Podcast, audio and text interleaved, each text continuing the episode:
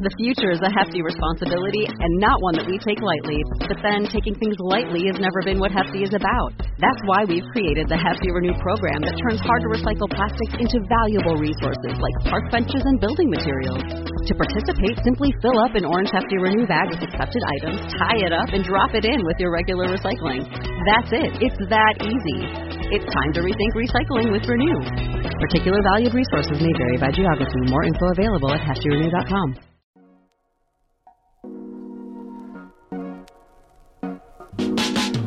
It's Thursday, September 8th, 2022. I'm Jackson Bird. Today, hail is getting bigger and becoming more common to more areas, but we still know relatively little about it. Plus, a possibly complete dinosaur skeleton with intact fossilized skin has been discovered in Alberta, and a very brief historical perspective on the passing of Queen Elizabeth II, as well as some of the names King Charles III could have chosen to go by instead. Here's some cool stuff for your ride home. Growing up in Texas, hail was a normal facet of our frequent thunderstorms. I paid more attention to the size estimates of hail than to the forecasted inches it was supposed to rain. I remember several times when storms hit in the mid afternoon, the school would hold us back, not letting us leave to walk home until the golf ball sized hail warnings passed. Moving to New York City over a decade ago, it was strange to me at first to experience rain without frozen pellets.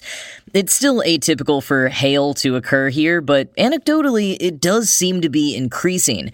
I've witnessed hail at least three times here during the pandemic, despite rarely ever seeing it before that. And turns out I'm not just making it up. Risk assessment firm Verisk put out a report recently stating that the region in the U.S. susceptible to hailstorms has grown wider in the past several years, stretching from Hail Alley in the middle of the continent to the eastern states. Validating my unique childhood experience, Texas, according to the report, still tops the list of states with the most property damage from hail, with over three times the property damage of the next highest state. Although that's partially just due to the state's size, percentage wise, it's tied with Indiana. But in fact, my home county ranks second in Texas for the most hail caused property damage. So I'm really not making it up when I say I grew up thinking that hail almost always accompanied rain. But despite more property damage from hail in 2021 compared to the year prior, and despite ever more geographic areas affected by hailstorms, the actual number of hail events is actually decreasing. Or at least in 2021, the number of hailstorms dropped down below the 10 year average. But hail itself, the hailstones, might be getting bigger. And the increase in property damage is also because hail is falling in more places with more property, more highly populated areas, etc. But why is hail getting bigger? You'd be tempted to blame the climate crisis. And you might not be wrong, but it's not just that. And it turns out we don't have too much data on hail at all. So the increasing size of hail is kind of just a big question mark at this point. Quoting the New York Times, although the changing climate probably plays a role in these trends, weather experts say a more complete explanation might have something to do with the self stoking interplay of human behavior and scientific discovery. As neighborhoods sprawl into areas that experience heavy hail and greater hail damage, researchers have sought out large hailstones and documented their dimensions, stirring public interest and inviting further study. End quote. The Times also listed a whole bunch of regional records that have been set for largest hailstone in recent years. Between 2018 and last year, Alabama, Colorado, Texas, Australia, Canada, Argentina, and all of Africa set new records for largest hailstones. That one in Argentina was bigger than a honeydew melon. So are they getting bigger, or are we just paying more attention? One thing the Times points out is that even just getting accurate measurements of large hailstones is tough because you usually have to rely on eyewitness reports or maybe phone photos from civilians. If you're lucky, maybe they kept the hailstone by putting it in the freezer, but even then, sublimation can shrink the hailstone. One record breaking hailstone from South Dakota shrunk three inches in a man's freezer before the National Weather Service was able to send someone out to officially assess it a few weeks later. As director of the Northern Hail Project, Julian Brimelow told The Times, quote, Hail data are terrible. It's probably one of the worst data sets on the planet, end quote.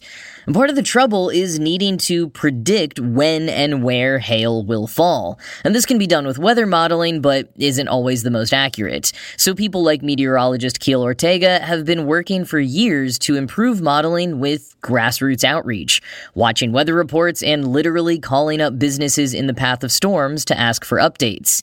And when they can actually get to one of the places to collect hailstones, scientists can then analyze them and improve the models. Another group of researchers has been using 3D scans of hailstones to then recreate them and study the recreated hailstones in the lab, calculating things like their fall speed based on their size and what kind of damage they can enact. And that damage is usually the only part people really care about. But meteorologist Matt Kumjian says we need to understand every step of a hailstone's journey to better predict where, when, and how large hailstones will fall. Quoting again from the Times, almost all hail is created in supercells, or storms with updrafts of rising air that slowly rotate. Small pieces of ice, called embryos, get swept into those updrafts like a fountain of particles, says Kumjian. The embryos smash into water droplets, becoming hailstones that continue to grow until they're too heavy to stay suspended and then fall to the ground. Each detail is a clue, a cloudy hailstone layer indicates that the water froze instantly on the embryo, trapping air bubbles inside. Clear ice means the water had time to expand around the embryo before freezing. Spherical hailstones are thought to have tumbled around in the supercell. Spiky ones shoot like comets through the storm. End quote. And the biggest ones, baseball or melon sized, actually aren't as concerning as medium sized ones like golf ball sized hailstones, because the bigger ones are more rare. The medium ones can fall in such high concentrations that they can really do a lot of damage. However, Kumjian says it's useful to study the giant ones as a sort of worst case scenario analysis, helping them understand supercell dynamics more thoroughly and refine forecasting models. But could those bigger ones start coming in higher concentrations? And how big could a hailstone get? Kumjian and Brimelow think the biggest a hailstone could ever get is three pounds in weight and a foot in diameter.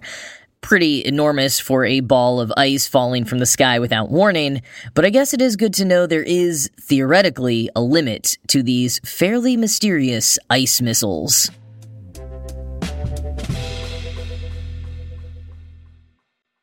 Paleontologists in Alberta may have discovered close to a complete hadrosaur skeleton, but not just the skeleton. Some of the skin appears to be preserved as well, making this so-called dinosaur mummy very rare indeed. The fossil was first spotted protruding from a hillside in Dinosaur Provincial Park by a volunteer named Terry Caskey. Biologist Caskey was volunteering with Dr. Brian Pickles of the University of Reading and Dr. Phil Bell of the University of New England in Australia as the team sought new locations for student digs in the upcoming school year. Caskey told CBC she was actually looking for T Rex teeth when she made the discovery. Hadrosaurs are common to the park, which is one of the richest sites for dinosaur fossils in the world, but a specimen so well preserved is certainly not common. Hadrosaurs were duck-billed herbivores roaming North America in the Cretaceous period and preyed upon by the less abundant carnivores. Many hadrosaur fossils have been found in Dinosaur Provincial Park, but the team suspects this could be one of the most complete skeletons yet. At the moment, they can only see part of the tail and right foot protruding from the hillside, but the orientation has led them to suspect the fossils are in their original anatomical position, and that there could be much more of the skeleton there, perhaps even the skull. Students working alongside the Royal Tyrrell Museum of Paleontology have already begun digging, hoping soon to reveal whether this small specimen was simply a young dinosaur or perhaps an adult small enough to qualify as a new species. And even if it's not as exciting as a new species, Pickles notes that younger animals are much less common in the fossil record, so even that would be extraordinarily useful to their studies of hadrosaur development. And the skin, too, will be relevant, quoting CBC. While bones are informative, people who work with dinosaur fossils say there's only so much that can be learnt from them. Skin, on the other hand, offers a unique window into understanding these animals from millions of years ago. When you find skin, or even better, internal organs, you can start to look at how these animals were when they were living and breathing, Pickles said. The skin allows paleontologists to learn more about the animal's behavior while they were living, partly by comparing the skin of different animals and other hadrosaurs at different life stages. End quote. The team hopes to complete the excavation over the next two field seasons, and further study will be done then. So, like with any of these digs, it will be a long time before we know much more, but it does still hold a lot of promise.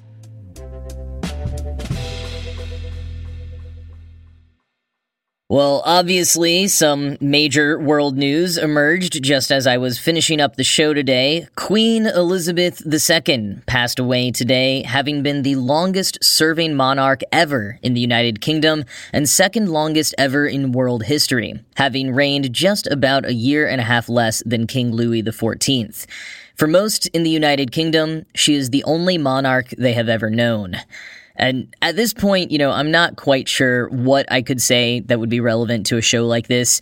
I have some personal thoughts on the politics of it all, but as this is a show more about interesting facts, here's what I'll throw out for now. As Matt Glassman pointed out on Twitter, if we start at the ratification of the U.S. Constitution, Queen Elizabeth was in power for a full third of U.S. history. She was crowned when Winston Churchill was prime minister and Dwight D. Eisenhower was the U.S. president. She presided over 15 different prime ministers, inviting the most recent one, Liz Truss, to form a new government just two days ago. That is a lot of history she was around for and had a hand in. As author John Green tweeted today, quote, History is so much newer than we tend to imagine it being. We are five human lifetimes removed from the Protestant Reformation, and eight human lifetimes removed from the Mongol Empire ruling a third of Eurasia. We are fewer than three lifetimes removed from the creation of the United States, and fewer than two removed from the abolition of slavery in the U.S. People often say the U.S. is too stable for a civil war. But we had a civil war one and a half lifetimes ago. It just happened. End quote. And the UK isn't feeling too stable for a civil war either even before the Queen's passing. And relatedly, there had long been speculation that Prince Charles wouldn't actually go by the name King Charles. Just before recording, his office did confirm he will now be known as King Charles III. However, he had previously considered using another name. Royals can choose regnal names that differ from their first names, usually picking one of their many middle names instead. And the first two King Charleses are associated with the English Civil War of the mid 1600s. Perhaps not quite the vibe he wants to go for right now. King Charles I was the only UK monarch to be executed. Charles II, his son, was the first monarch back in power during Restoration, but he was often mocked and criticized for his womanizing. So, not great options to essentially be named after. And over the years, sources have suggested that Prince Charles had considered George, one of his middle names, to be his regnal name, which would make him King George VII and would be a nice honor to the previous King George VI, his grandfather. His other middle names, Philip and Arthur, were technically also up for consideration, so yes, he technically could have chosen to be King Arthur. I've seen people saying that's sometimes considered a cursed regnal name, however.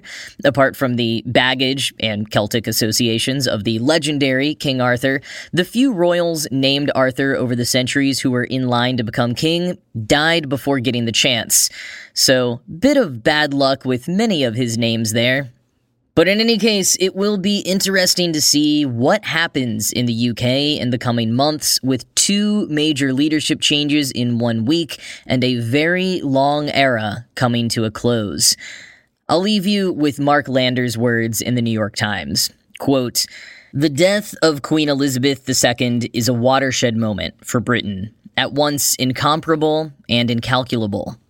It marks both the loss of a revered monarch, the only one most Britons have ever known, and the end of a figure who served as a living link to the glories of World War II Britain, presided over its fitful adjustment to a post colonial, post imperial era, and saw it through its bitter divorce from the European Union. There's no analogous public figure who will have been mourned as deeply in Britain. Winston Churchill might come closest, or whose death could provoke a greater reckoning with the identity and future of the country. Elizabeth's extraordinary longevity lent her an air of permanence that makes her death, even at an advanced age, somehow shocking. End quote. Weirdly so, yeah. And no matter your feelings, positive or negative, on monarchy, and of the late Queen in particular, her passing is monumental. A new monarch in the UK is something most of us have never witnessed, and something which will ripple out in untold ways we can only begin to foresee right now.